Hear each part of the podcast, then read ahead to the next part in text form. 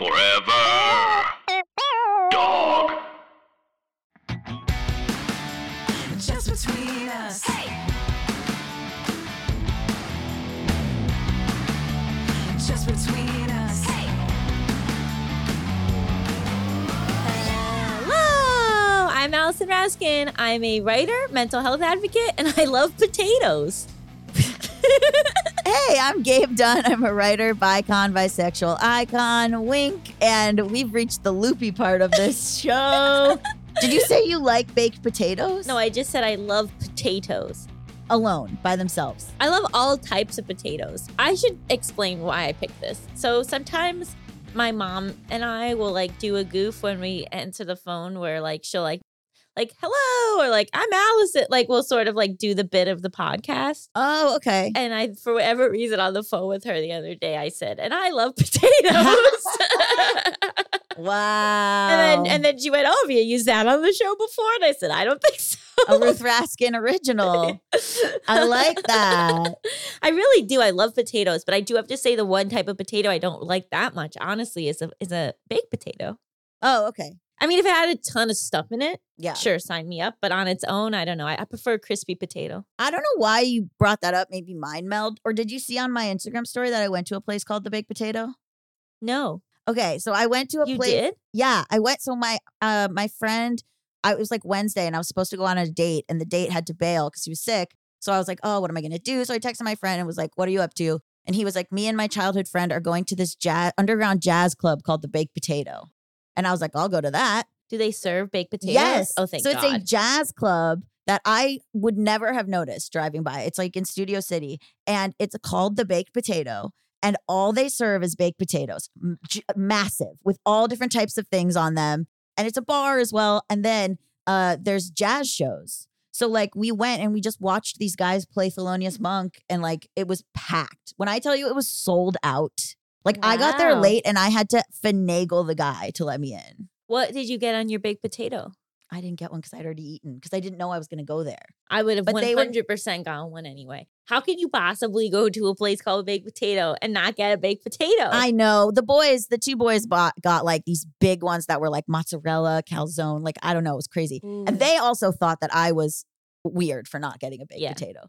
They were like, well, just try ours then. And I was like, I'm really too full. And they were both like, this is a waste on you. Ugh. But the jazz was amazing. And I don't even, I'm not even a huge jazz head. But I was just so happy to be in there. I was like, I, it made me feel like, God, there's so many things and people and stuff in the world that I don't even know about. Yeah. I don't know. I don't know what to tell you. I don't know why it's called that. I don't know. It seemed like it had been there for like decades, that club. That's amazing. Yeah, it was amazing. So any, honestly, if you just text your friend and are like, what are you up to? And you're open to spontaneous hangouts and they say something weird, go to it. Go for it and order the the specialty. Order the specialty. I didn't do that. Boo. This is Just Between Us, a variety show filled with heartfelt advice, ridiculous games, and brutal honesty. Do, would you have any interest in going to the baked potato? Well, I don't, I, I. You don't want to go out at night. Right. I don't want to go out at night. I also don't know if I like jazz. I didn't really either, but it was fun. Is it very loud? No. And okay. I thought it would be. I, cause I, yeah, that would make me, I, we worried it'd be too loud. But you're going to come to my Seder and that's at night. Yeah, but you told me about it like a month in advance so I could put and it on my calendar and, and, and prep myself for it. Yeah. Is John excited to come to the Seder? I think so. Cool. There's going to be a few goyim there. We've got a great episode for everyone today. Yeah, we're going to be talking to Doctor Asher Larmie all about anti-fat bias and being um, a fat doctor, which is, I mean, ama- the conversation was so good. It's a conversation I've wanted on this show for years, and so I'm uh-huh. so happy it finally happened. It was amazing, and you're going to want to gear up for hypotheticals. It's a wild ride. And later, we're going to be talking all about fame, the good, the bad, and the ugly. The T V show, the T V movie. T V show, yeah. But first, we have got to answer a listener's question. And you know what that means. Hit it! International question! International question! International question! Anonymous.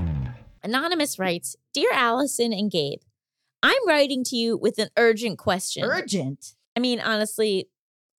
Uh, this was sent a, a bit ago, so I apologize on the late reply, but We're still getting to it. I'm writing to you with an urgent question. I mean, in the grand scheme of things, it's pretty insignificant, but nevertheless, here we go. Sorry for the grammar. I could say it's because I'm Danish, but if I'm being honest, it's probably worse in Danish. Incredible. Question. Should I express my birthday wishes to the guy I'm seeing? Larger question. How do I work on not letting my past relationships affect my current situation? Okay, wow, that's an A to C leap. Let's uh, get into it. It makes sense later. Backstory.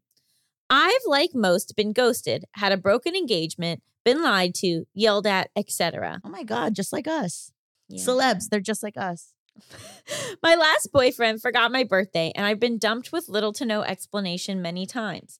A guy I was crazy about just began canceling all of our dates on the day, so I felt like I had to end it. Ugh. But in my current situation, I am seeing this wonderful man. We have known each other for almost one year and dated for about five months. We are not boyfriend-girlfriend yet, but I hope and feel like that's where we are heading. Please cross your fingers for me. Done. I've tried my very best to not seem insecure. Here's just the most recent situations.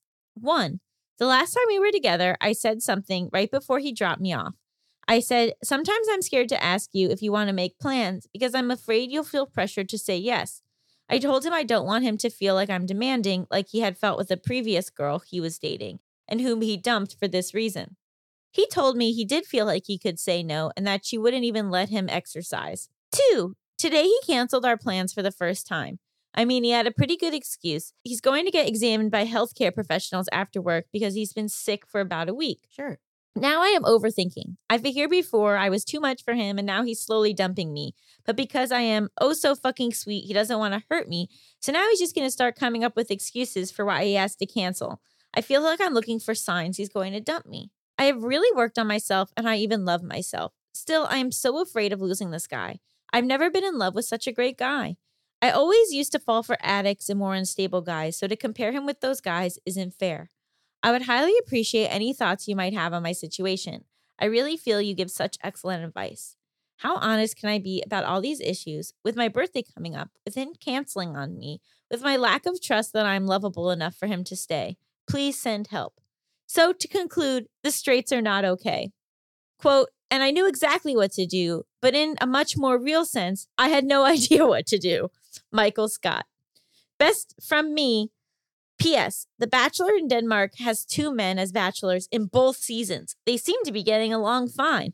They aren't really going after the same women. I love this email because it's all of our interests. Yeah. It's just all of our interests. P S, P S, P S. Wow. What a well done email, Anonymous. Seriously. Um, I feel very connected to you, even though we are strangers. This is tough. As a self-identified relationship expert, let me really lay and into this. And lived experience straight person. Mm-hmm. It happened to me. I'm straight. So they, I'm of two minds. And I think the minds that I'm at have to do with how serious of a relationship this is. Because I, I, I, ha- I felt there were two conflicting pieces of information here, which was one that you're not boyfriend and girlfriend, mm. but then you also said that you're in love with him. Mm. And so I know everyone's on a different trajectory timeline, but for me, that that would be confusing. Mm, I didn't um, even think of that. And so I think we often feel like everybody should approach relationships the same way. And there is one quote unquote sane way to be in a relationship, mm-hmm. and everything else is not okay and, and grounds for people to dump you. Right. Mm-hmm. But the reality is, is like we have to tailor our individual relationship experiences and the conversations that we have in our relationships based on our own history and context. And so, for example, if you're somebody that has been cheated on, and so you know that you are pretty anxious and worried about that. You know, I think there's value to sharing that with your partner, not making it their responsibility, but just filling them in about because of what's happened to me in my in my history, I am someone who tends to make that mental jump. Mm-hmm. I wish I didn't. It's something I'm working on, but I felt like I should share that with you because you're the one that's in a relationship with me. Right. And I also want you to feel comfortable pushing back on me if this soft spot becomes an issue in right. our relationship. Right. And I actually think that that is kind of a helpful way to frame it, where that way it's not saying, hey, I'm going to put this on you, and therefore, you know, this is what you're going to have to put up with with me. It's saying, I want us both to be mindful that this might be something that, like, I need to have a handle on, or something that might start to affect us. And so if you feel that happening, I want you to feel super comfortable telling me that. Exactly. So that I can, you know, I might need a little reassurance from you. I might need a conversation with you, but I, I want to be, you know, I want to be in charge of my stuff. And I also want us to feel like we could talk about my stuff openly. Yes. And so with all of the baggage that you have, I think having a conversation about, hey, because of these things, I'm someone who tends to make these mental leaps. I know that that's not fair. I know that it's not based on our relationship or anything that's happened between us. But unfortunately, that's just where I am in my healing journey. And so I just want to touch base about what what is this relationship to you? Mm. Do you know what I mean? Because I think for someone like you, maybe this murkiness of, like, you know, when you're in a relationship with somebody, it's kind of assumed that they're going to spend, you're going to spend your birthday together. Right. But in this, like, talking, dating phase, it's more like up in the air. And I feel like some, maybe for someone like you, like, this murkiness might be feeding into some of these desires or some, some of these anxieties. Right. So if you're able to say, like, hey, here are the things that I'm dealing with. Here's some stuff that unfortunately I'm bringing into the relationship. I want you to be able to tell me, like, when, when it's causing an issue, when it's bumping for you. But also, I'm someone that might just, like, at least while I'm healing, need a little more reassurance from you. Mm-hmm. So, like, if you do cancel plans, to just add in that extra thing of, like, I'm so sorry, but I can't wait to see you blank day. Yes. Just yes. add in a little something extra for me. And that, combined with the work I'm doing on my own, is going to get us over the hump that maybe in the past would have been a full spiral. It's so hard to ask for what you need in that regard. It's so hard. Like, I am still learning how to say, hey, I know that it's not personal or whatever, but um, can you just say that you like me a lot? Or can you tell me? I'll say sometimes, like, can you tell me, like, something you like about me today? Or something like that. I think it is hard. I think I think you don't ask, you don't get. We say that a lot on this show. So if you want to spend your birthday with him, why not, you just you should say, here's what I want us to do for my birthday. What do you think? Absolutely. And and really leading with, I don't need to take whatever form of a relationship this person is willing to give me. Mm-hmm. Instead, setting out to form the kind of relationship you want, mm-hmm. and then see if that is a compatible desire with whatever type of relationship they want. Yeah.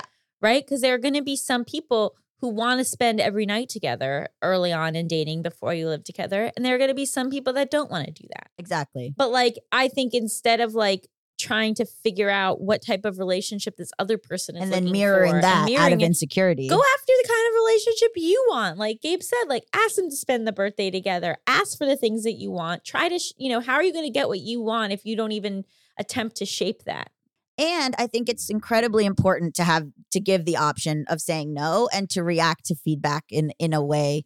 Like, a huge thing in my relationship now is the option to say no. So I want this person to feel safe saying no so that they can feel safe saying yes.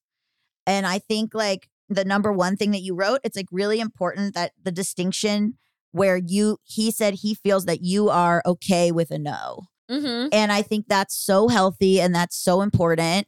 And I think that's, like, ninety percent of it, honestly, is, like, you know, if I'm like, okay, like the op, like if you say no, I'm not going to make it a whole thing or be, su- or, you know, make y- you're in trouble or anything like that, then it makes the other person feel, let down walls and feel safer. And then you can let down walls and feel safer.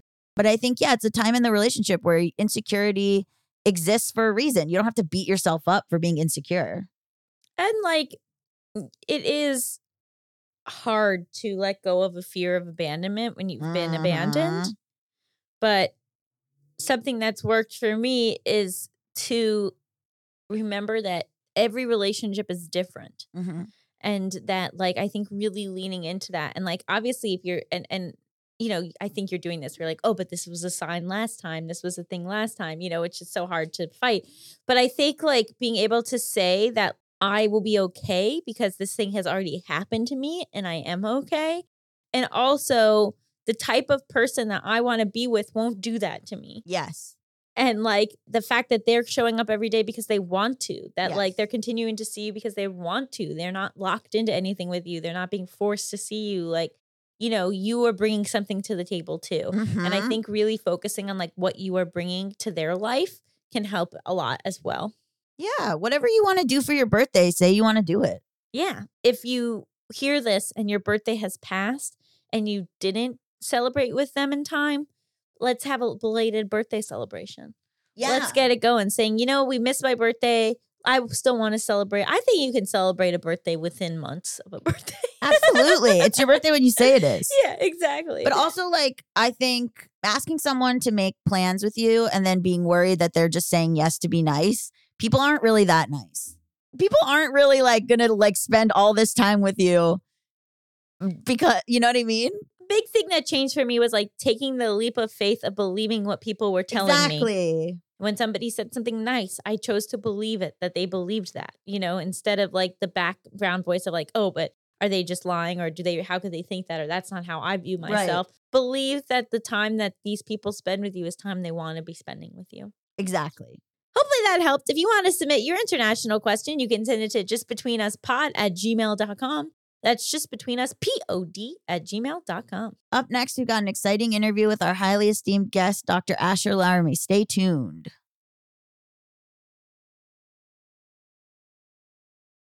Just between us. Welcome back to Just Between Us. It's time for the juiciest, most scandalous, most controversial segment known to all of podcasting. Tough questions. This week on the show, we have Doctor Asher Larmie, who was recently named Britain's most outrageous doctor by the Daily Mail. They're a trailblazing transgender non-binary G P and passionate fat activist known for their mission to end medical weight stigma. And also, uh, Allison is a huge fan. Yes, I'm very excited. Thank you so much for joining us. Thank you for having me. But I expect you to refer to me now as Britain's most outrageous doctor. That I've earned that title, and that is how you will refer to me from now onwards. And the Daily Mail. In the Daily Mail, no less. I actually wrote a thank you letter to the man that wrote the article saying thank you. Although I wish he hadn't, he, he wrote it as a question. Is this? I was like, I wish you'd said this is, and then I could just claim yeah. it for myself. But there you go. Well, we'll give, we'll give it to you. Yeah, we'll give it to you. Yeah, we'll give it to you. I'll take oh. it. The Daily Mail, a reputable news source. Very, very reputable. Yeah. So this is something I feel like uh, a topic we have been dancing around for a while, but that neither of us are are knowledgeable about, you know, anti-fat bias, and more specifically, not just anti-fat bias in society, but in the medical field. Mm-hmm. Mm-hmm. And can we kind of dive into what got you to this activism? Because I think it's not, at least from what I gleaned from your website, it's not where you started. Oh, gosh, no, no. I mean, I grew up just like everybody else in a world where thin is good, fat is bad. And, you know, when it comes to health, definitely fat is bad. I was dieting from a very young age. I had a mother who really loved to police what I ate. So, you know, I was dieting at a very young age and then kind of binging whenever I could get my hands on food that I wasn't allowed to have at home. I went to medical school and I was taught that being fat is bad and being thin is good. And, you know, I got that was all I was ever taught throughout my medical sort of school experience. And then when I been, um, became a doctor, I've been a doctor for twenty years. I graduated in two thousand three. So feeling slightly old today, which is a good thing. But, uh, you know, I, uh, this is all I've ever known. And uh, the medical field is really, really anti-fat because there is that kind of added element of, well, we're doing it for your health.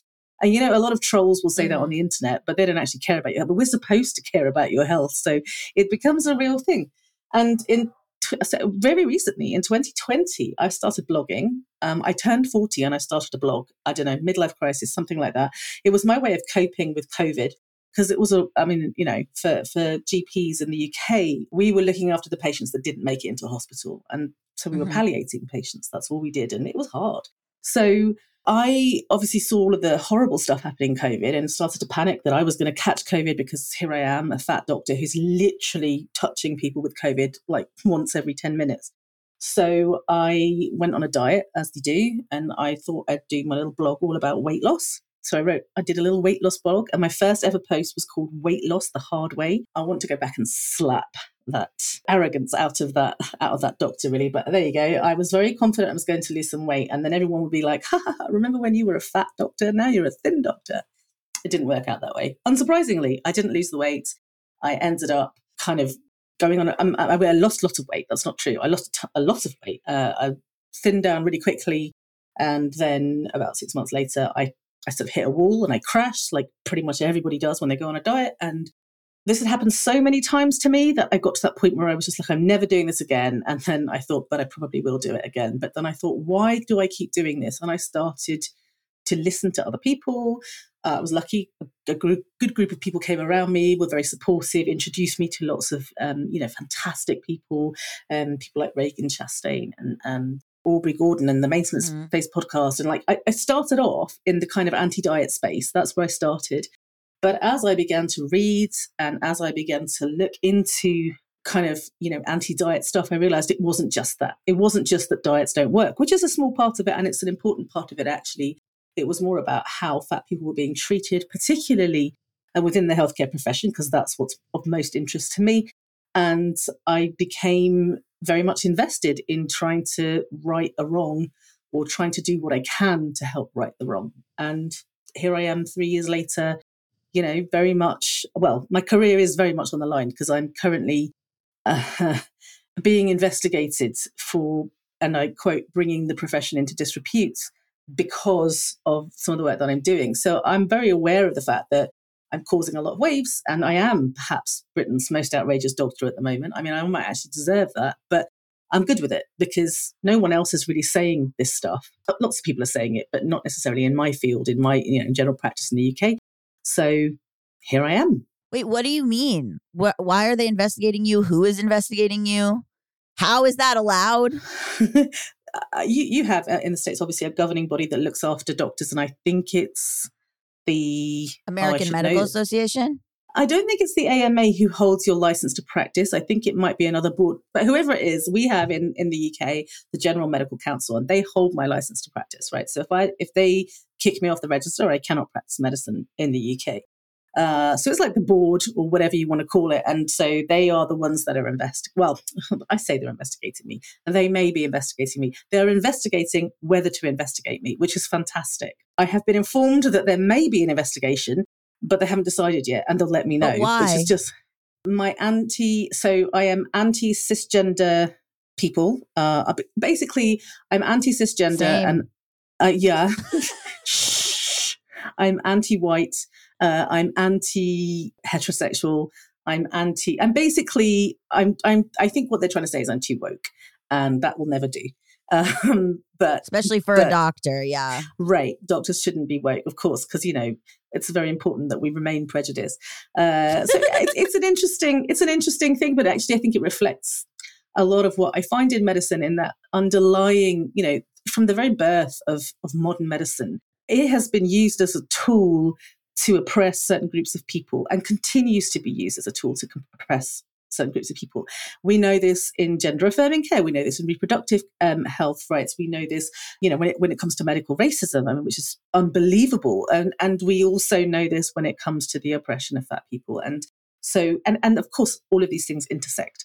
So it's it's not just about anti-fat bias, but for me, it is uh, the thing I'm most passionate about, and the thing that I, you know, I guess have the most lived experience of. Although, yeah, I, I, I would like to get through a day without being called a pedophile or a groomer uh, on the internet. I don't know if that's happened recently. It's a, it's a really good time on the internet for trans people. It's such a good time. Oh, thriving. It's, we're having a blast. I'm just imagining like going, because with this all steeped in anti-fatness, your decision to like go to medical school and be a doctor, and also what was it like to sit in classes about that stuff and be a fat person? Were there other yeah. fat people around? Like, was it just like, you feel that thing where people are looking at you and stuff? Like, what is that like? Yeah, I think, I think two things. I was smaller. I, I was always, I've always been fat, but I, I, you know, I look back at pictures of myself and I'm like, you think that's fat.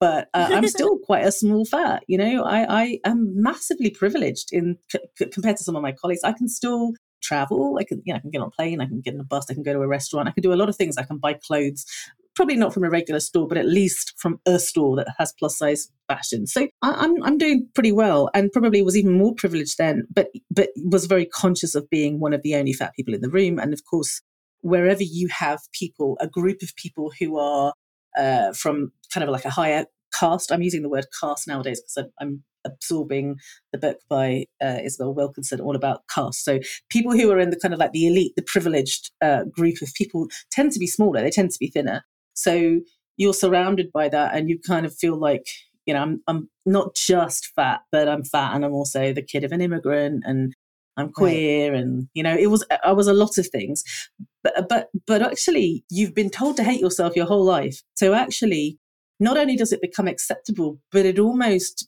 becomes something that you, I don't want to say crave, but maybe crave is a good word, because for some deep-seated psychological reason, you're actually, you want to be treated like garbage because you're fat, because that's all you've ever known. I don't remember ever thinking, oh, this is wrong. I remember thinking, oh yeah, and I deserve it. You're absolutely right. Mm-hmm. Someone makes a bad comment, I'm like, yeah, that's so true. So I was almost, you know, the internalized anti-fatness and the anti-fat bias is real, as we all know. And that's the same for any, you know, form of prejudice. I'd love to get into like the science of it all, because I think, you know, I've been trying to like say to people, you know, it's actually not unhealthy inherently to be fat the way we've been told. But then I sort of fumble at the next step of like explaining how that's true. So like, yeah. can you sort yeah. of like take us through these big misconceptions we have about why it's actually not inherently unhealthy the way we've been told? Yeah.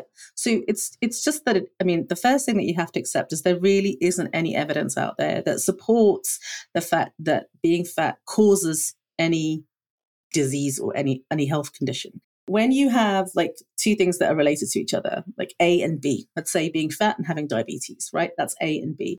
A can cause B, B can cause A, C, something else, can cause both B and A, or it could actually just be a coincidence. Or it could be that people are kind of misrepresenting um, the data, which sometimes, unfortunately, is the case. But in general, uh, you know, being fat can cause you to be diabetic.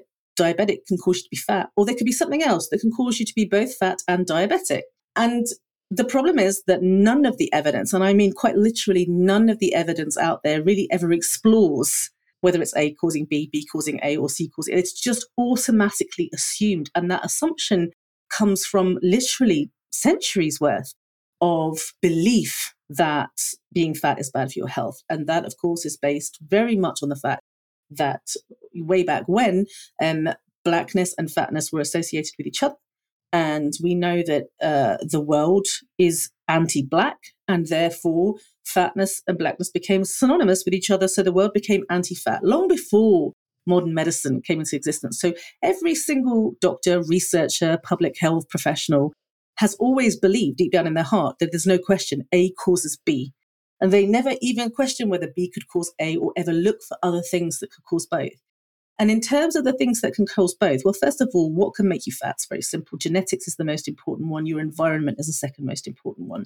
Medical conditions, uh, underlying ones like insulin resistance, polycystic ovarian syndrome, uh, hypothyroidism. Those are just a few, to name a few. Medications, uh, most uh, contraceptives can cause you to gain weight. Most antidepressants and antipsychotics will cause you to gain weight. There are some drugs that will cause you to literally double in weight uh, after being on them for about one to two years. So drugs certainly can. And then the really interesting part uh, where it gets, I feel, particularly fascinating is that dieting causes you to gain weight. In fact, it is the biggest risk factor for weight gain. So you've got all this stuff going on in the background, genetics, medical conditions, drugs, all this stuff. And then you've got other are the things that you have to take into consideration. For example, there's no evidence that losing weight improves your health. I've just finished up a diabetes webinar.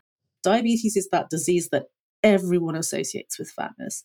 And I have done a thorough, thorough review of studies. I've looked at at least thirty studies. I have analysed, critically appraised every single one of them. I have presented them all in a nice twenty-five page Word document. And I found, without doubt, that A, losing weight doesn't prevent you from having diabetes. B, losing weight doesn't reverse diabetes. It doesn't treat diabetes. And C, losing weight doesn't improve your long-term health for if you're diabetic. Like, there's no question. The studies make that very clear. So all these things we've led to believe, oh, being diabetic, it's all about being fat. Actually, that's not true at all. There's something else going on. And what could the something else be? It could be dieting and weight cycling, um, but it also could be weight stigma. Weight stigma impacts people. Well, it has two major roles to play in our health. The first is that weight stigma or anti-fat bias causes doctors and other health professionals to do fewer examinations, fewer investigations, ignore symptoms, pe- tell people to go away and lose some weight. You know, they congratulate people when they've lost weight, even though unintentional weight loss is actually a very serious issue. And they often delay treatment. So you actually get poorer healthcare when you're in a fat body.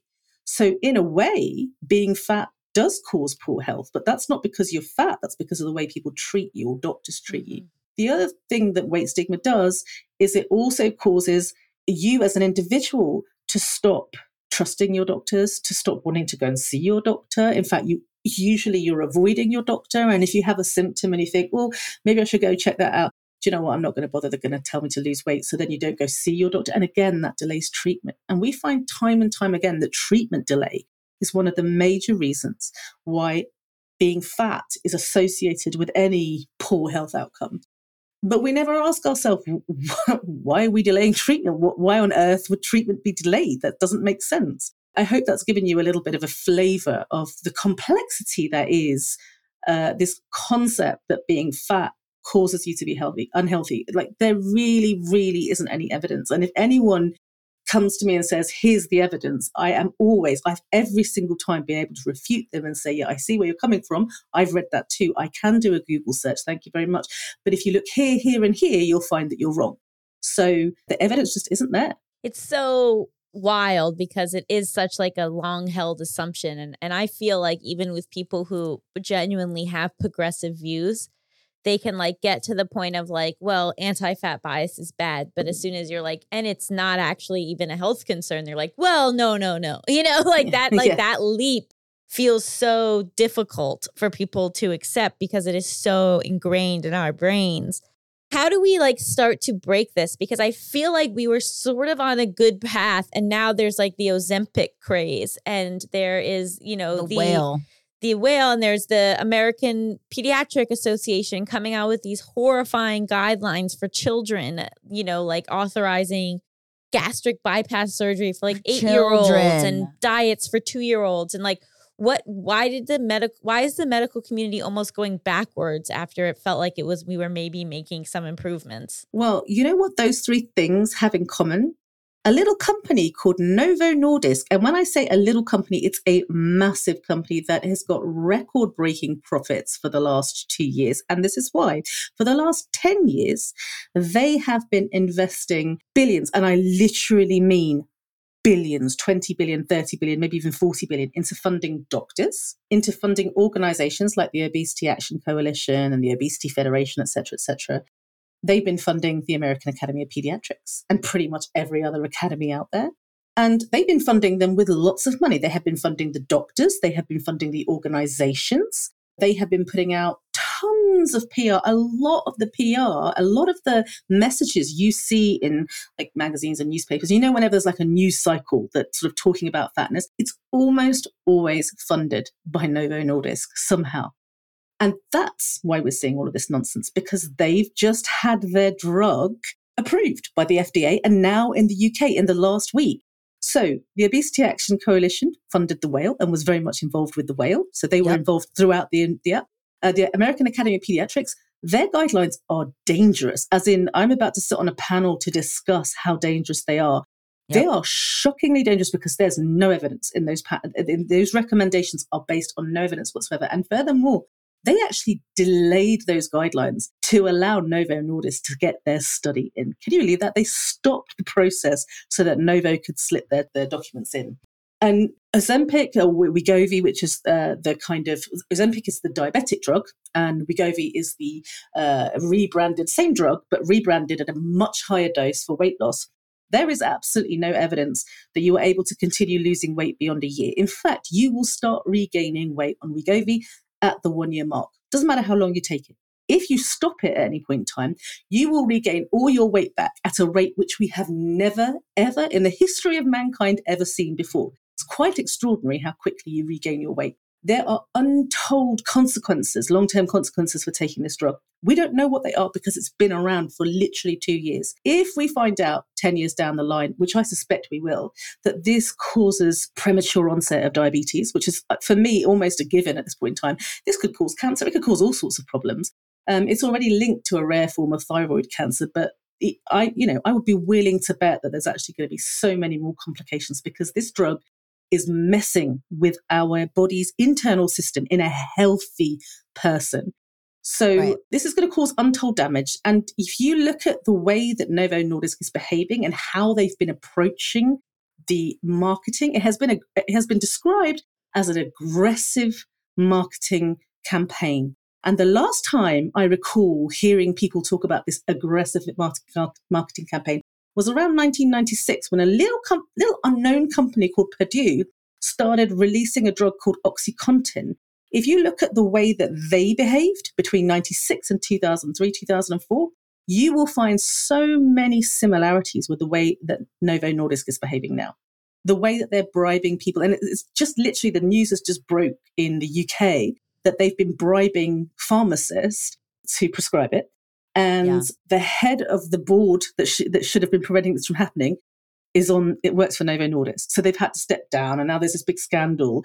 This is, we, it's been going on for ages. No one's talking about it, but it's been going on for ages. So you said, why are we going backwards? Well, it's simple. Novo is pushing forwards and they are worth hundreds of billions. And, uh, you know, a little person with a little podcast cannot compete with that. But also, I think the other thing that we have to really acknowledge is that if the world were to agree that being fat was equal to being thin in terms of health and in terms of, you know, ability to contribute to society, in, in terms of moral virtue, in terms of all of those things, what you'd find is they would have to be, people would have to be willing to, to let go of the power that they have, thin people especially, when uh-huh. they say, well, look at me, I'm I'm healthy. And as because I'm healthy, I'm entitled to all these benefits that fat people don't have. But if they're entitled to the same benefits as me, then we're all A, scrambling for the same benefits, and B, I'm not superior to this person anymore. And for a lot of us, especially if we've been mistreated in other areas of our life, you know, maybe we're poor or, you know, we're queer or we're whatever. And so we're used to being the one that's always kind of being sort of excluded. Thinness brings us into the fold a little bit. So who wants to get rid of that? I think that's a huge problem. When when I say to people, look, I'm just as healthy as you and I'm just as worthy of this, that and the other as you are, they don't take too kindly to that. And I understand that feeling. I, I don't even judge them or, or you know, I'm not angry at them because they feel that way. But this is equity. This is equity in, you know, in every area of life. If we want equity, uh, we have to be willing to give up some stuff. And giving up stuff is the hardest part, I think.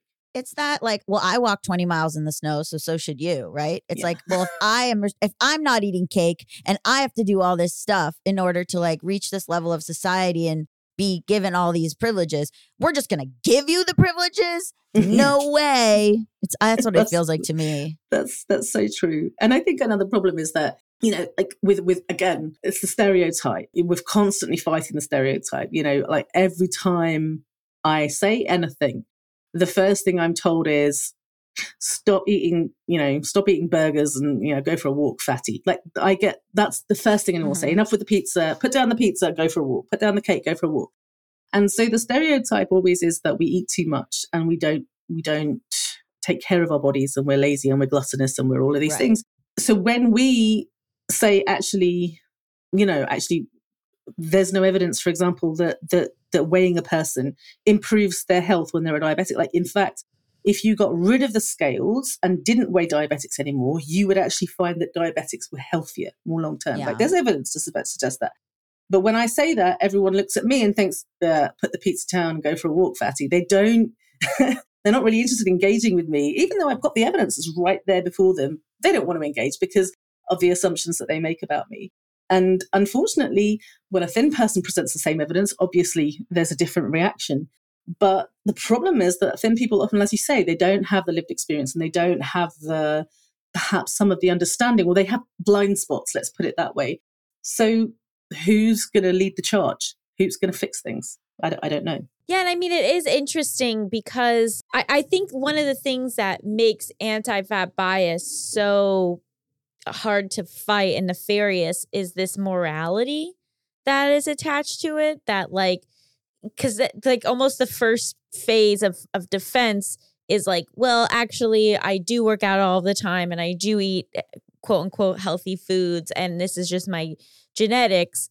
But then it's like a step back of being like, but but why do you also have to do those things? You know, like, why is there like morality assigned to what foods you want to eat? And if you want to eat junk food, that somehow you're a person with absolutely no willpower, when meanwhile, there's so many thin people out there who, if you look at their diet, it's like all processed food and junk food, and they're not being morally judged in the same way. So it's like difficult of like, how do you fight back against it? Right. But then, you know, as somebody who's experienced kind of prejudice in, in more than one way, and I still hold you know, hold firm to the fact that I'm massively privileged. But I think this is, you know, a lot of people say, oh, you know, anti-fat bias, it's like the, it's the, it's the last acceptable form of prejudice out there. And I'm like, you must be joking. I mean, what, you think like racism went away, transphobia went away, like homophobia went away? It didn't. I'm still very much present, in fact, sometimes worse. So I think this isn't unique to the fat experience. But I think that it's it's perhaps quite pervasive in society, mainly because we have a society that actually is quite disordered.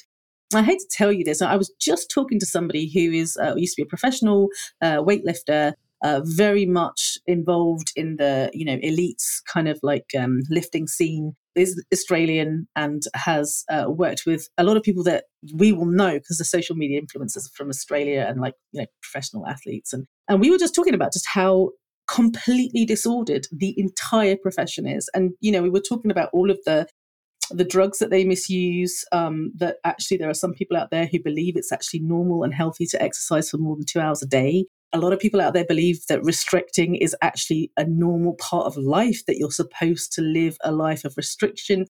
We live in quite a disordered world where the images that we're we're seeing of people are very much, and I don't mean fake, but I mean the people who are able to look like that are killing themselves, quite literally killing themselves. They're harming their bodies. They're putting themselves at huge risk. Uh, they're not going to live into their sixties and seventies. I hate to say it. I, I wonder what's going to happen to that generation of people, really, because of what they're doing to their bodies. And so it's really hard because there's just so much out there of this is what a person should be like.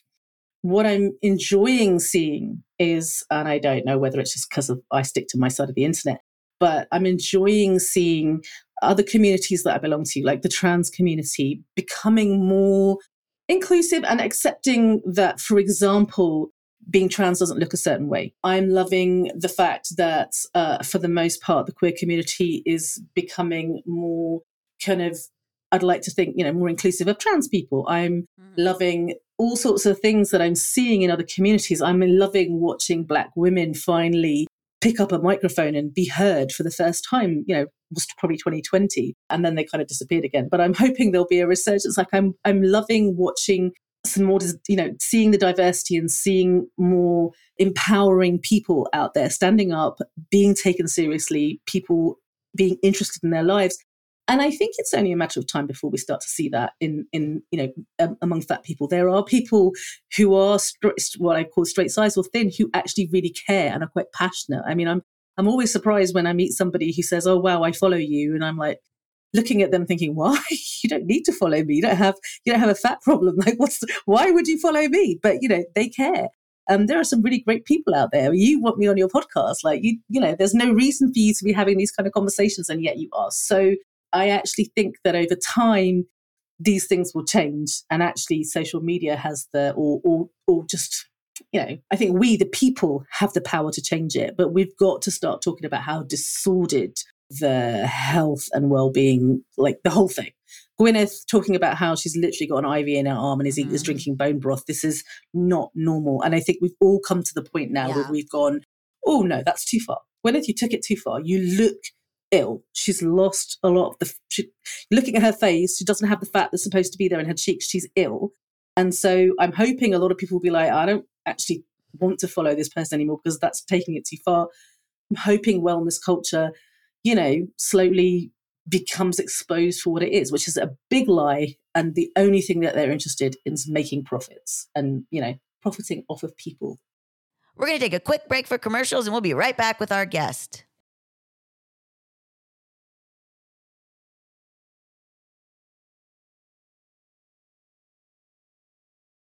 Just between us. And we're back. I think it's so funny to that people are like, oh, this is like fat activism is is trying to like infiltrate the world or whatever. But like, and they're so ready to think that there's like shady billionaire money things behind almost everything except pushing an anti-fat agenda. Like they're like, no, no, no, this is the this is the the fat people pushing their agenda. And I'm like, and you're talking about like, right. But you guys believe in every other conspiracy. Like you guys would believe anything else, but you're somehow like not believing that the pediatric thing was fun. Like it's just so ridiculous. Yeah.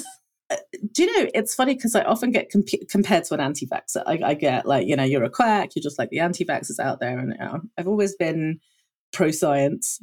Dare I say that? Doesn't mean I'm, I'm woke right. too. Woohoo. Um You know, actually what I am pushing, what I am peddling is a bit of a conspiracy theory. I'm sorry to say it, but I'm right. But it is a bit of a conspiracy theory. It's all being done underground, behind closed doors. But we have the blueprint. And that's what I keep telling people. It happened. You have watched programs about it. There is a program called Dope Sick yeah. that people, I hope, have watched. And if you watch Dope Sick, I can sit there with you and watch it with you and be like, Novo did that. Novo's yep. doing that. That's a Novo thing. I don't know if you if you watched Dope Sick, you would have learned about the uh, conferences that Purdue put on, how they influenced mm-hmm. the doctors, how they went and marketed themselves to doctors. When it became clear that people were getting addicted to the drug, instead of going, yeah, our drug is addictive, they went, oh, no, no, this is normal. You're supposed to, and you are yep. supposed to, because we want to call it breakthrough pain. They introduced a term that I use to this day, into the into the medical vernacular that did not exist. It was a drug company that did that. And Novo is doing the exact same thing. Pre-diabetes is a condition. I, I'm sure you've heard of it. It is not actually a condition. It was a P R stunt made by the American Diabetes Association, funded by Novo Nordisk and Eli Lilly. I always say Novo, I forget Eli. Eli Lilly are just as bad, but poorer. Both of these companies funded the American Diabetes Association, who then put pressure onto the Center for Disease Control, onto the C D C, yeah. to invent a condition called prediabetes. The correct terminology is impaired glucose tolerance. And the W H O has never recognized prediabetes as a condition because the W H O has rightly said there's no evidence that people who have impaired glucose tolerance go on to develop diabetes. Oh my God. So why are you calling it prediabetes? But they made a condition that every single person in the U S is aware of, so much so in the U K. And they made every, like, if you watch how they did it, if you watch what they did, how they changed the guidelines, how, it, it's incredible. You read it and you think that can't be possible. How can that be possible? But it happened. And in two thousand eighteen, there was a Cochrane review. And the Co- Cochrane is a group of people in the U K that do like massive deep dives into the literature. And they're kind of, I would say like, you know, the creme de la creme. If Cochrane says something, it's probably evidence-based. They did a review in two thousand eighteen and they concluded without a shadow of a doubt, prediabetes is not a thing. Stop diagnosing it, stop treating it, and stop spending money on it. Wow. But we're not. Who's benefiting from prediabetes? There's only one group of people benefiting from prediabetes, and that is the people that produce the anti-obesity, quote-unquote anti-obesity drugs or the weight loss drugs, because there's no treatment for prediabetes except they want us to believe the treatment is weight loss. Yep. Now, again, not been proven. In fact, there are studies that looked at it and showed that it didn't improve. So it, pre- losing weight doesn't re- reduce your chances of becoming diabetic. Quite the opposite. Um, it has very little impact at all. But we believe in society since two thousand one that A, prediabetes is a condition, and B, the only way to treat it is weight loss, and C, the only way to lose weight effectively, because we know that diets don't work. And we've all agreed now that diets don't work, by the way. Like everyone's in agreement. The way to treat obesity or the way to treat fatness is to use our weight loss drug. Even Weight Watchers. Oh, how convenient. How convenient. Even Weight Watchers. How Weight, convenient. Weight Watchers, the diet company, is now going to be giving people Wegovy. And this is another thing I found out the other day. So Weight Watchers bought a company called Sequence Health, and they're like a telehealth company in the States. And they basically do Wegovy prescriptions. That's all they do.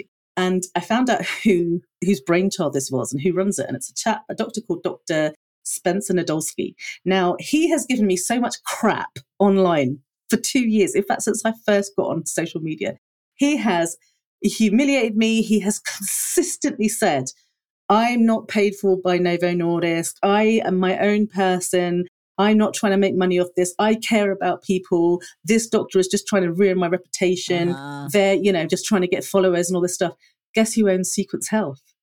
one hundred thirty-four million dollars Weight Watchers paid for him. And so I guess what I'm seeing is a whole group of people that are conspiring to create a, a, a sort of almost fictional disease. And that blueprint is very much part of Purdue's plan back in the nineties and late nineties. You can just watch Dope Sick. If you want to, if you don't believe me, you don't have to like, you don't have to get what, tinfoil to line your room and make a hat out of it. Just go watch Dope Sick and you'll see that I'm, you know, everything I say, like it's right there. Yeah. It's crazy stuff. So what do you think is going to happen as people are on Ozempic and the, or the Wegovy for like over a year, you know, because I've known someone who's been on it at this point for over a year, but like what, what's going to happen as time goes by? Are people going to get hip to this doesn't work? Well, it doesn't work. So um, the first study they ever did showed that people started to regain weight at one mm-hmm. year, but they stopped the study at one year. Convenient. So uh, there's eight trials and then two more, one on children and one was like a follow-up to the first trial. So the fourth study they did was for two years. And what they found was that in the second year, over a period of about thirty-six weeks, you gained back two point five percent of the weight that you lost. So I, you know, that's all we've got. They've never gone beyond two years. Ideally, we want a study for five years because then we'll have a better idea of where we're at. Every single diet, every single diet, whether it's uh, actual diet or actually weight loss drugs, whether it's bariatric surgery, it doesn't matter. Everybody loses the most amount of weight in the first six months. Then they hit a plateau and it slows right down. At around a year, they hit what we call the n- nadir or nadir or however you say it, which is like the peak, mm-hmm. but the reverse peak.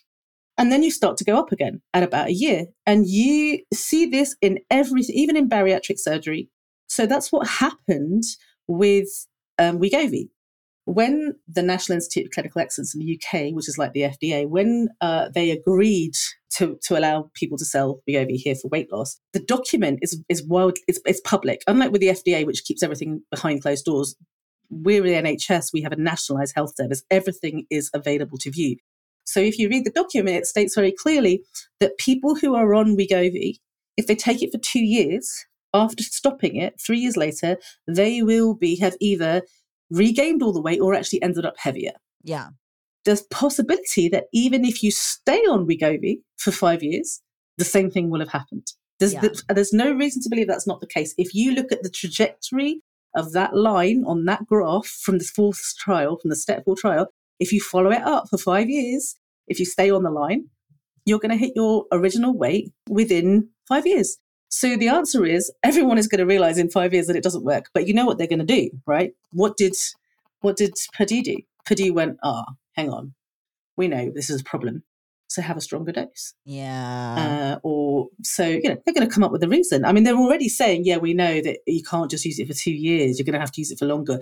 It's called a maintenance dose. But they they know that by the time we get hit to the idea that this doesn't work, or when we figure out this is actually causing harm, which took us a while to figure that out with Purdue, it's going to take us a while to figure that out, um, they will have made their profits. And look at what happened to Purdue. Even even though the company had to settle that lawsuit, I think that Wegovy has, uh, Wegovy Novo has learned from that, and they're much more clever. Uh, and I think it'll be much harder to prove that they have actually caused any harm. So I think they'll get away with it. But even if they don't get away with it, like the Sackler family are still yep. loving life and they're living yep. large. So, uh, you know, there there is no there is no way to to stop this. This is, I mean, this is capital. This is peak capitalism, and this is the world we live in. And uh, what can we do to stop it? And this is not, by the way, this is not an American drug company. That's the difference. It's a it's a Danish drug company. So again, things are different because that's it's oh. Danish law, not not American or English law, right? Oh, interesting stuff. Terrifying stuff.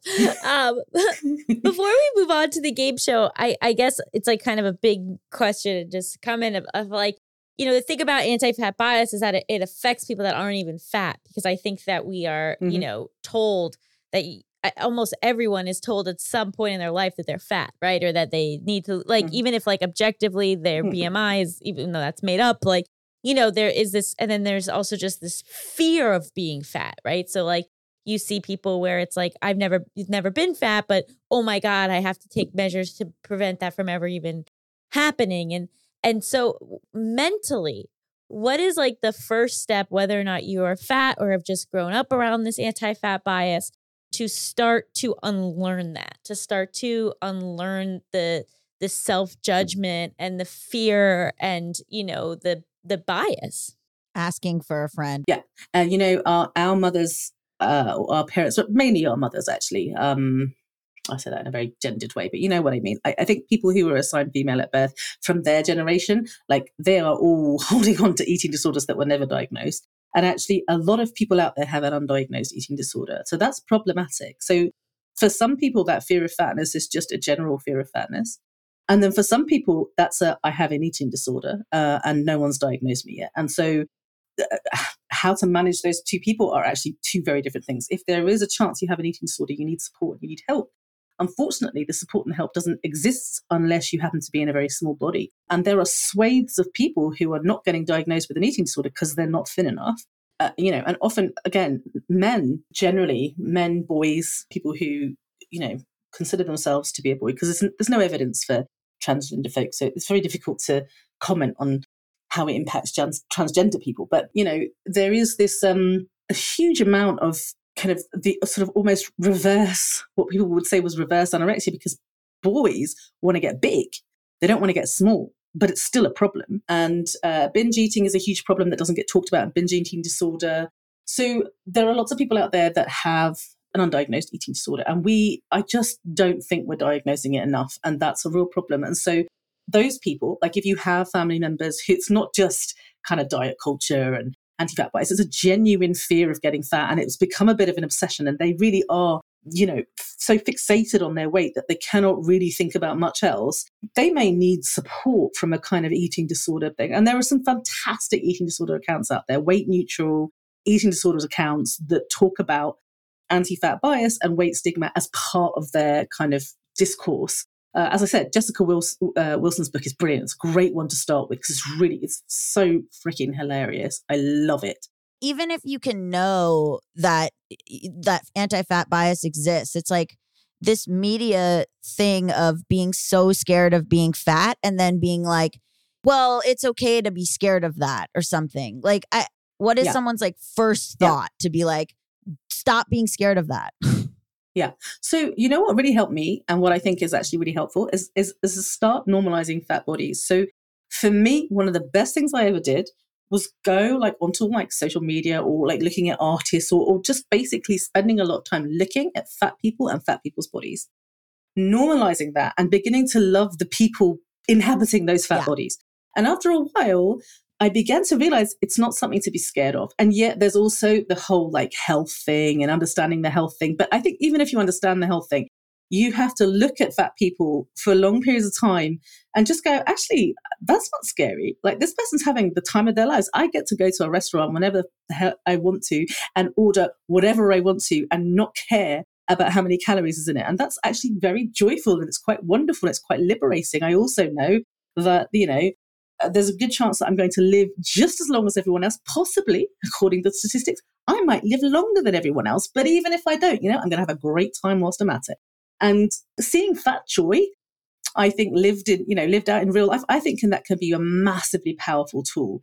We only ever see fat bodies on the T V or whatever when they're being punished or when they're being humiliated or when they're the punchline of a joke or when they're like, you know, part of a show about losing, you know, their six hundred pounds. I mean, there's a reason why people are obsessed with that number, six hundred pounds. Like, it, it's about a T V show. If you start seeing people like Lizzo, which is a classic example, but all my friends have just been seeing a concert because she's in the U K at the moment. So Lizzo, she's having she's having the best time and she's just being fat and, and happy. Yep. Start normalizing Lizzo's body, looking at Lizzo's body and being like, there's actually something not. And, you know, you have to face your fears. And if your fear is being fat, start looking at fat people and maybe it will become less scary. Mm. That's just an idea. Because actually, I think it's more about the emotional reaction you have to fatness than it is about what's going on in your head. Mm-hmm. I love that. Thank you. Okay, I have to stop because I would ask you a thousand more questions, and we have a we have a we have a time crunch. So now we have to transition into a very silly game show, if that sounds okay. I can't wait. Do I get a prize? Just out of curiosity. The prize is um, pride and uh, and bragging rights. Oh. Yeah, major bragging rights. Well, I'll send. I can send you um, an e-card, like a okay, congratulations yeah. e-card, if you win. it, oh, you open it. It plays like it plays like you are my sunshine or something. Yeah. Yeah. Yeah. yeah. yeah. So you can look forward to that if you win. If um, yeah. If. Big if. Big if. So this game is called Hypotheticals. You and Gabe are going to be my contestants. I'm going to give you a series of hypothetical situations. You can ask any clarifying questions you might have, and then you tell me what you would do in that situation. And sometimes I pick a winner and sometimes I don't. But I am biased throughout. Extremely biased. Yes. um, our first game is America's favorite game show, but maybe it will also become the, the U K's favorite game who show. Who knows? Would you stay with this cheater? Your partner of eighteen years has a friend who has always held a torch for them. Their friend loses their job super unexpectedly and is very depressed. To make them feel better, your partner makes out with them for thirty minutes. Would you stay with this cheater? I, I would like to ask a question. Why was making out with them for thirty minutes going to make them feel better? Because they've always had such a huge crush on your partner, and it's finally a dream realized for them. Oh. And where did they do it? Um, at the friend's apartment on their couch. Friends was playing in the background. Just setting the scene for you. They made out for one and a half Friends episodes. Oh my God. There are so many like jokes in there about like we were on a break and yeah, exactly. Rachel, but I'm not gonna I'm not gonna go anywhere there. So am I allowed to am I allowed to swear oh, on yes. this podcast yeah. or am I keeping it clean? It's encouraged. Okay, fine. So my partner is a bellend, and um, that's a very English phrase. I don't know whether that like translates into the States, but basically that's like the. I mean, we're talking anatomically. It's like part of a penis, so yeah. like the head of the penis, like that.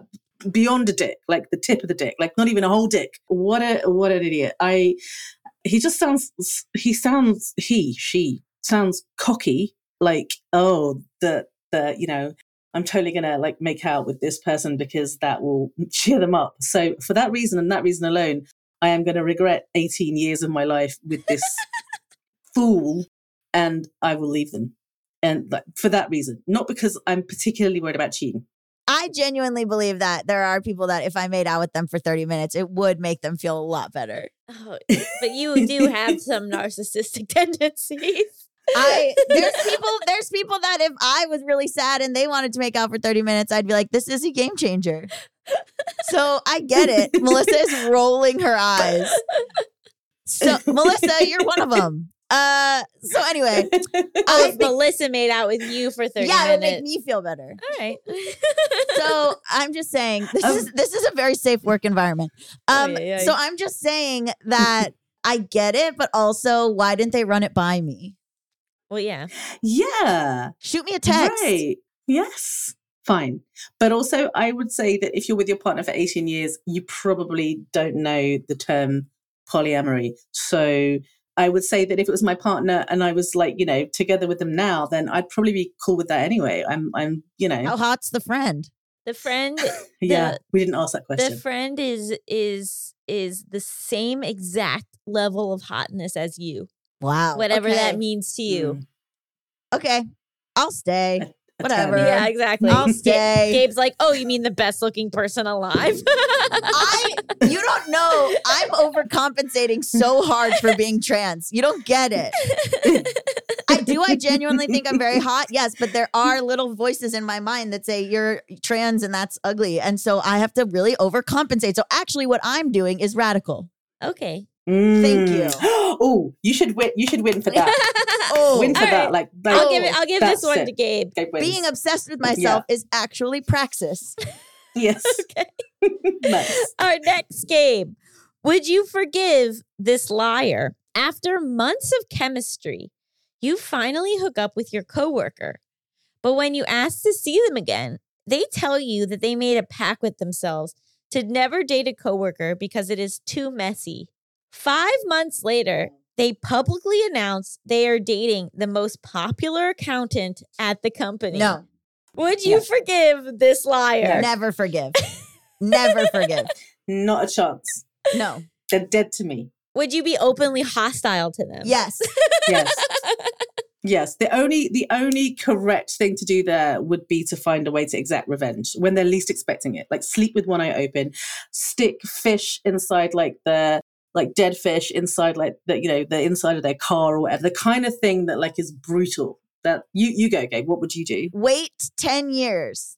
They oh. have a child. Oh, no. that that child turns eighteen. Okay. No, oh. you no. go to their school. No, you go to oh. their college. You become a teacher at their college, and then mm. you fail their son. Their son. Okay. Oh, phew! I, I yeah. Phew. Phew. No, no, no! I was trying to come up with something that would like that. No, I wasn't going sexual with it. Okay. I wasn't going sexual with it. I was saying, I was saying, trying to come up with something that would ruin their life. So I was thinking, like either you, you like rob them or something. But I think becoming their professor and then failing them is good. That's ruining their kid's life, not the person's life. Yeah, well, they should have thought of that. Oh, no. All right. it, it's too long a con, right? Like you want your long con, like they, you want them to remember you. Like eighteen years, it's too long. They've got to get married. They're going to too long. Clearly going to get married first because they're that kind of couple. And then they're going to wait and then they're going to have a kid. So we're talking twenty-five years. They will have forgotten you by twenty-five years. You need sure, to go long okay. con, but like maybe like, I don't know, trash their wedding. If they're getting married and you know, you know the popular girl is going to have that, that wedding, that yeah. amazing wedding. Destroy their wedding. Well, it's a popular accountant. Yeah. Ugh. So they might actually have a very, you know, frugal wedding. Who's the top board of the C P As? I'll call them. I'll have them do a pre-investigation. Nice. That's All it. Right, everybody You're wins a winner on this again. One. I write to the Daily Mail. Is this the most outrageous accountant? Hey, stop trying to take. You're demeaning my title now. You're taking sorry, that away from I'm me. So you sorry. Take that back. Take that back. Am I the most outrageous podcaster? Who can, who can say? Okay. Our final game. Is this a date? A huge meteor hits the earth, causing an apocalypse while you were at a movie. A good number of people survive, and the self-appointed leader asks you to break into groups to go find resources. Someone you did not know before the meteor hits asks if you want to pair up and be in the same group. Is this a date? Are you the only two in the group? Yeah. What movie were you seeing? You were seeing a movie that hasn't come out yet that's called Little Feet, and it's about um it's about a, a army of of hamsters that pair up with an army of ants to defeat, ironically enough, a, a, a meteor. Is it like a is it like an animated movie or is it like a live action? Well, at this point, actually, we've learned how to control the animals, so it is live action. Nice, nice. Are we both single? Um, well, the meteor hit right where both your partners were, so you're both newly single. Yeah, newly single. You need a rebound thing. I, in times of desperation, I think that could potentially become a date. It could become a movie, actually. That's a great meet cute.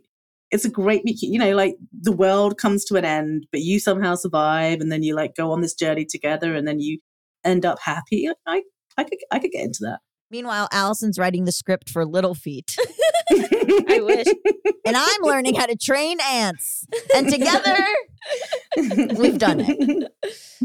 Yeah, I think I think there's some romantic undertones, maybe. Are they hot? The ants? Everyone is hot in their own way. I'm so sick of you asking me that question. But you can say they're hot to you. But you then you should clarify that in your question. Are they hot to me? So hot. Oh, that's really hard. But they do speak very softly. I hate that.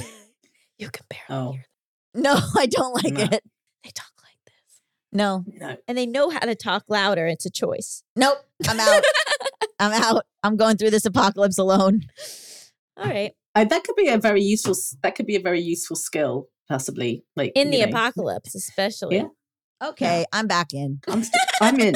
I've been in the whole time. I like all the way. You guys are both winners. I'll be sending uh. both of you e-cards. Ooh, so I, I'm gonna look. They do cost money, so I, I might, you know, I, I have to. To be honest, do. I don't want your, I don't want your pity e-card, and also it doesn't count if I want. Like if we both won, that just doesn't count. I told you I'd get competitive, and I meant it. If I didn't win outright, and you gave, that's it. All right, yeah, fair. No, no one's getting forget an e-card, but I don't want an e-card anymore. I'm out. It hurts. It hurts. Beep, boop, beep, boop. Hello, Daily Mail. I have a hot tip for you. that's that's that's how I got my reputation, and I'm proud of it. I, I own yeah. I earned that reputation, and I own it with pride. You just keep returning e-cards to people. Oh my gosh! Thank you so much for joining us. Where can people find you and follow you and learn all about all of your work? If you want to, like, let, sort of land on my website and then figure out all the stuff I do, because I I work one to one with people and like work with clients. I. I have lots of trainings, um, like on my website, like training videos for professionals and for like people, just the general public who want to know about their condition. I do group coaching. I do all sorts of things. So if you want to find out like what I'm doing at the moment and what's on offer, you could head to my website, which is fat doctor dot co dot u k. I think on Instagram, I'm the Fat Doctor. Uh, and I think I'm Fat Doctor U K on Twitter, but don't go to Twitter because why would you do that? Like, this is not the time to go there. So yeah, find me on my website. Uh, thank you so much. Thank you. Stick around after the break. We'll be talking all about fame.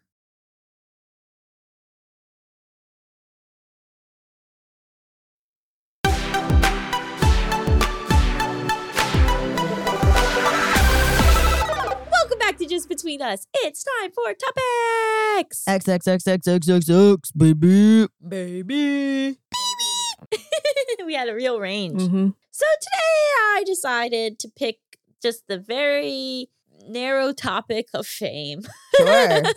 Because I it's like an interesting thing, especially with like TikTok and like the, the accessibility of fame nowadays. Like, you know, why do why do we crave it so much? You know, it's interesting. I was thinking a lot about people who chose it and people who didn't. Mm-hmm. So for instance, somebody who's like actively working to become an actor or actively working to become an influencer versus like a Nepo baby, let's say, who or someone who like couldn't help but be famous because their parent is someone famous. Like people that are sort of born into like royalty, like like did Harry and William choose to be famous? No, like I always wonder how those people feel because they didn't get a choice versus like people who are working really hard because they want, I think it's like wanting acknowledgement in your or wanting validation. Am I funny? Am I interesting? Do people like what I'm doing? Like it's a, it, there are people that really want fame. And I used to think, oh, everybody wants fame. Everybody would be famous if they could choose to. But I know there's a lot of people who are like, no, I wouldn't. Yeah.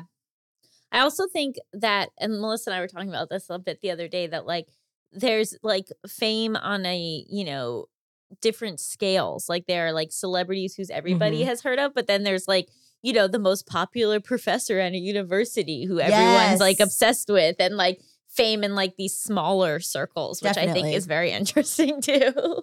Yeah. Do y'all want to be like, I mean, y'all are famous, but do you want to be like super, super famous? I don't consider myself famous. Oh, here. A lot of people know you. I guess, but I, I guess what I want is I want to be famous enough where I can do whatever type of work I want to do, because with fame comes cachet. And that's exactly what I want. Right? Yeah. Where yeah. it's like, I matter enough that like, oh, I, I want to do this project. Mm-hmm. Oh, we're going to green light this project because they're this famous they're or successful. It, yeah. Right.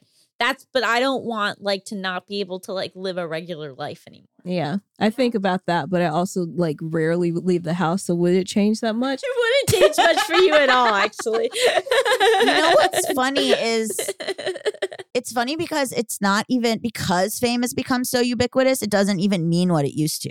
Like yeah. I hear stories all the time about shows that are like starring the most famous people. And it's just like, it didn't sell. Like it almost like the the day of the movie star where it was, you know, the the studio system in the thirties and forties and, and fifties. It's very much like, OK, well, if this person is in this movie, like it's getting made and like it's this whole thing. But like now it'll be, you know, the most famous, established person, and the thing like doesn't even make a wave at all. Like there was an S N L sketch. I don't even like S N L, but my boyfriend does. There was a sketch where it was like talking about the ubiquity of content and like how fame doesn't matter as much really anymore, because it was like one, it was like a game show, and it was the guy being like, Nicole Kidman starred in an Apple Plus show this year. What was it called?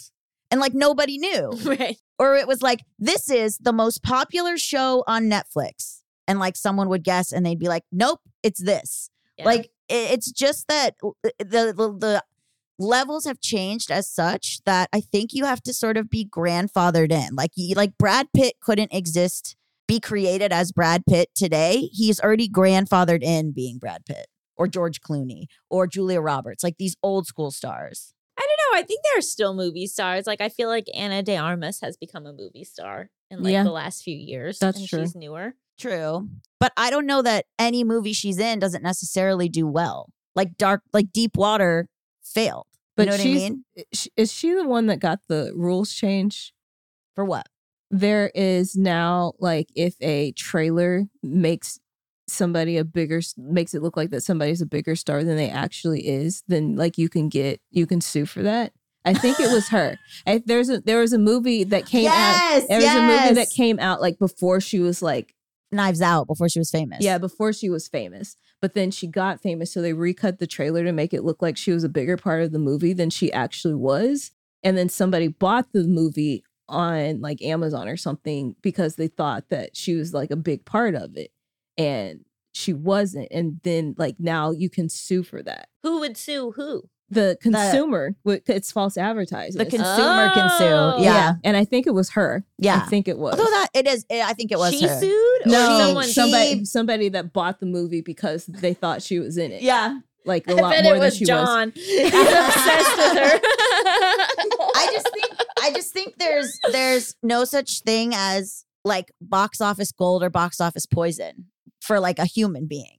Yeah. But I guess I mean more like, what is so intrinsically like appealing about it? And and like part of it is like, I think financial stability, mm-hmm, yes. I think attention is nice. But I also wonder if it is this sense of like in this world that makes no logical sense to be like, I matter. Can you say that again? I don't think I, I like, it. I think it is hard to like find purpose in life and to like be like, why are we here? Oh. But I feel like if you're famous, you can be like, I matter because all these people know me and think that I matter. Yeah. Why does purpose matter? Why can't we just live every second? Uh, capitalism. Well, no, I, I fight. I actually think having purpose in your life is really helpful for your mental health, but that purpose can be so many different things. Mm-hmm. I mean, that purpose can be being a wonderful grandmother. I think it's legacy for me, right? Like I like so, like so many billions of humans have lived that if I am a famous one, then I'm like in the top tier. I don't think we people will remember people, me, but I don't care about legacy. I don't. Really. I don't care about that either. Like why? Why? I, I'm just asking you, not yeah. like as a broad thing, like specifically you. Why does it matter to you that people remember you? Because it means I made an impact and I helped, and it also means like I did something in this world to people that I don't even know. I don't know. I mean. But you I don't ju- think you can do that on a smaller scale where you're it's not fame? Yeah, but I want I want people to like remember my work and me. I don't know. I really don't know why. I I don't have kids. I don't want kids. I think like I just want to leave behind something that's like, hey, Gabe Dunn was here. But you don't think that you can do that like in just like a smaller scale in a community? Other people can. Sure. I'm mentally ill. Like other people can can like, you know, d- feel good about that. Uh, and I'm asking you out of curiosity, no, not no, out of like I, I like know. badgering or anything. I don't think you are. I, I no, it's a good question. I really, I don't know. I often think about wanting to leave something behind. Like also, you know, I'm obsessed with who who had staying power, right? So like Marilyn Monroe, iconic. At the, around the same time that Marilyn Monroe was was famous, there were other movie stars that were very similar to her. I'll say Mamie Van Doren and Jayne Mansfield, for example. And then they did not have the icon, like iconography, staying power that Marilyn Monroe had. But at the time, you might think Jane, like Mamie Van Doren might have thought, oh, I'm so famous. Like, well, I'm so invested and curious in who has staying power. Well, Jayne Mansfield lives on through her daughter, though. Mariska Hargitay, yes. Uh-huh. But I'm just saying, like, you did you know not that? know that? No. Yeah. She looks just like she her. looks just oh, like really? her. Yeah. Oh, wow. But I'm just saying, like, I, I'm so curious about, like, who had, you know, like, in the metal era, right? There were all these metal bands that were so famous and so popular. And I'm sorry if you think metal is still in its peak era, but whatever. eighties, eighties, okay? And who do we think of? Metallica. You know what I mean? Like, who, after everything is said and done and shakes out, who is the iconoclast? See, I think more about, like, it, it's more fun to live it while it's happening than, like, what's happening after I'm dead. Yeah, that's the mindset that I'm into. Yeah. I don't never want, I, wa- I don't want to wait in a line. Yeah. Yeah, I want to, like, skip to the front of the line. Yeah. yeah. I think about, like, when I was in college, I never waited in line for anything. Like, that might have been my peak phase. But it's bad. I feel bad because I'm like, that's at the expense of other people. For example, I went to Disneyland with a friend who is famous, and we were V I P, and it was super fun. But were we adults in our thirties hopping on a boat in front of children? Oh, yeah. But I'll argue that those children, maybe they're in part to the legacy that that person has created in the Disney universe. Yes, that's true. The the girl I went with is a Disney princess. You know, she's kind of helped. Yeah, but I did feel bad watching, like, I was like, this is a mo- this is money, yeah. right? And access. Like, of course, this, like, mom juggling two toddlers is going to wait another round because me and my fucking rich friends have to get on this. You know what I mean? Like, it it is, it is like, I do think about, like, God, it really, it really depends on, it really sometimes has, puts you in the front of a line that maybe you don't deserve. I think what's, like, appealing to me is, like, getting to, like, work on cool things and, like, you know, getting to, like, go to events. But I do think it would be, like, mentally exhausting to not feel like I could just, like, go to a store or, like, you yeah. know, when you reach, I don't do like, that anyway. When so. you reach, like, that level of no, fame no, where, yeah, like, people yeah. don't interact with you anymore, like, you're a regular person. Uh-huh. Yeah. I think that, like, that has to be mentally challenging. I don't, like, desire that. I don't know how soon it becomes normalized. Like, I went to the Gucci store one time and they kicked us all out and closed it down for half an hour so Jennifer Lopez could go in and shop by herself. Uh, even like, I feel like when we were at BuzzFeed. Yeah. Like, we were recognized all the time. Yeah. And, like, if I walked past, like, a group of teens, I would, like, kind of be like, here we go, you know? Yeah. A lot of times they didn't know, but, you know, like, and, and then, like, over the last few years and, like, so that how I would go out in public was different because yeah. it was, like, mm-hmm. always under the assumption that maybe somebody would recognize me. And so I had, like, always be on best behavior. Whereas now I barely ever get recognized. And so I, like, go into the world in a different mindset. It's also, it also depends. Like, you're talking about someone being the most popular professor. I'm what you'd call gay famous. Mm-hmm. So in the world, no problem. If I go to a queer event, everybody knows my name. I, I get recognized at the By gay con. bars. I get recognized. Like, I was at the Abbey and uh, uh, three... Oh my God, they were twenty-one, they told me. And they were fangirling the podcast like crazy. They're probably listening to this. and I was and I was like, how old are you guys? And they were like, oh, we're twenty-one. And I was like, oh, wow. So you've been watching what? And they were like, since middle school. And I was like, now we're both in this bar. Also, Alex, it was so funny because the, the one of them was a trans woman and she was looking at us. And Alex doesn't feel like trans people clock him as trans. So when this girl was looking at us, he was like, wow, like another trans person, like we're making eye contact. Community is so important. Like we're really seeing each other. And then it was like, no, she just recognized me. See, that's your fame. And he was like, right, of course. Um, but that's, and so like, that is the thing. There's like people who are gay famous. I mean, I would say there's people who are black famous. Yeah. Who like we, me and Allison wouldn't know about, mm-hmm. but to you is like so famous. Yep. Like who's who's black famous? Um, can I tell you who I think? Who? Megan Good. Yeah, that's one. Yeah, or Sa- uh, Sana Latham. Sana. Sana. See? Yeah. You know, I'll be like, why isn't this person? I mean, it's racism. That's why. But you know, I'm sort of like, there's like people who are so gay famous, and you would never like the general public has no idea who they are. I have to imagine, like, before you get up to a level where your life is so unlike a regular person's, like, it's just a lot of good things. Like, it's just like a lot of free stuff. It's a lot of access. It's a lot of like being able to feel like, like you matter. People are mad at us though all the time. Yes. That's the other, that's the flip side. Is In that your daily life, you could walk around and nobody would go like to your face, like, um, not funny, you stupid Jew.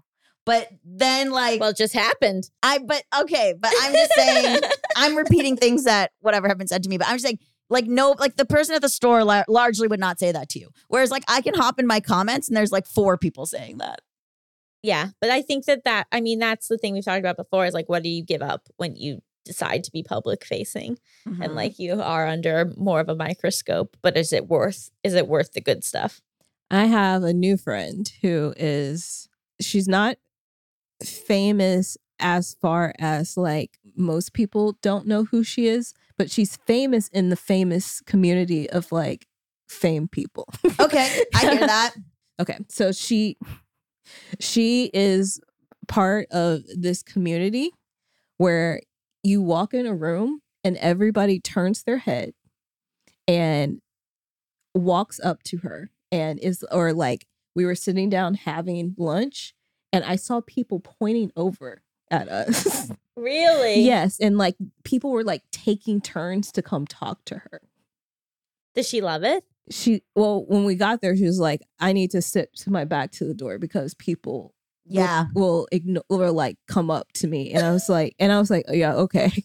And then I saw like, it was just like a revolving thing. And then like for two hours. Right. Yeah. Is it exhausting? I thought it was cool for like the first twenty minutes. Yeah. And then it was like, we're trying to, it was like, we kept having to stop having conversations. Mm-hmm. So she's somebody that's like famous to famous people, but not like to other, like. So were these famous people that were yes. coming up to her? Yeah. Cool. And then like other people that like, like I recognize by their face, but I don't really know who they are. And then other people that were like, like the person that owns like Tao restaurants. Whoa. Stuff like that. That's the other thing is that there are people who are really rich, but they're not famous. That seems nice. Yeah, yeah. I'd love to be that. Yeah, me too. And you know a bunch of famous people. Like, mm-hmm. I think the best is to be a really rich showrunner. Producer. Pro- like someone who runs a T V show. Yeah. And then you know all these people and you get to go to all the events and you're so rich. And you're famous within your own industry. Mm-hmm. But you I can go that. Wherever you want. Yeah. That's what I want too. That sounds... No, you want people to know no, I know. Are. What are you talking about? You just said two minutes ago. I'm going to be the most famous trans guy. And believe me, there's only two I have to conquer before I get there. I can only think of one. Chaz Bono. Oh, yeah. Chaz Bono, I'm coming for you. And Elliot Page, watch your back. Okay. What do we rate this episode? I rate it thirteen out of ten. Pre-diabetes is not a thing. Mm-hmm. That was wild. I'll rate it thirty-one out of fifteen birthday celebrations. Do you want to know something? I was about to rate this thirty-two out of sixteen. You can celebrate your birthday whenever you want. Wow. I love when Melissa is equal it. To us. So that's uh, that's the official rating because it's it was meant I was to be. One m- number off and then like the same thing. That's well, that's so wild. That's Mind so meld. Thank you to Doctor Asher Larmie for being our guest. Just Between Us is a Forever Dog production hosted by me, Allison Raskin. And me, Gabe Dunn. Produced by Melissa Diamond-Montz. Edited by Coco Lorenz. Executive produced by Brett Boehm, Joe Cilio, and Alex Ramsey. Brendan Burns composed our killer theme music. To listen to this podcast ad-free, sign up for Forever Dog Plus at foreverdogpodcast.com slash plus. And make sure to follow us on Twitter, Instagram, and Facebook at Forever Dog Team to keep up with all the latest Forever Dog news. Also, you can follow this podcast at Just Between Us Pod on TikTok and at J B U Podcast on Instagram. Also, I'm on Instagram now at Gabe S. Dunn. And I'm on Instagram and Twitter at Allison Raskin. And on TikTok at, at Allison Raskin Baby. And I'm on TikTok as Dabby Gunn. So branding's going really well over here. Yeah, good luck finding us. Forever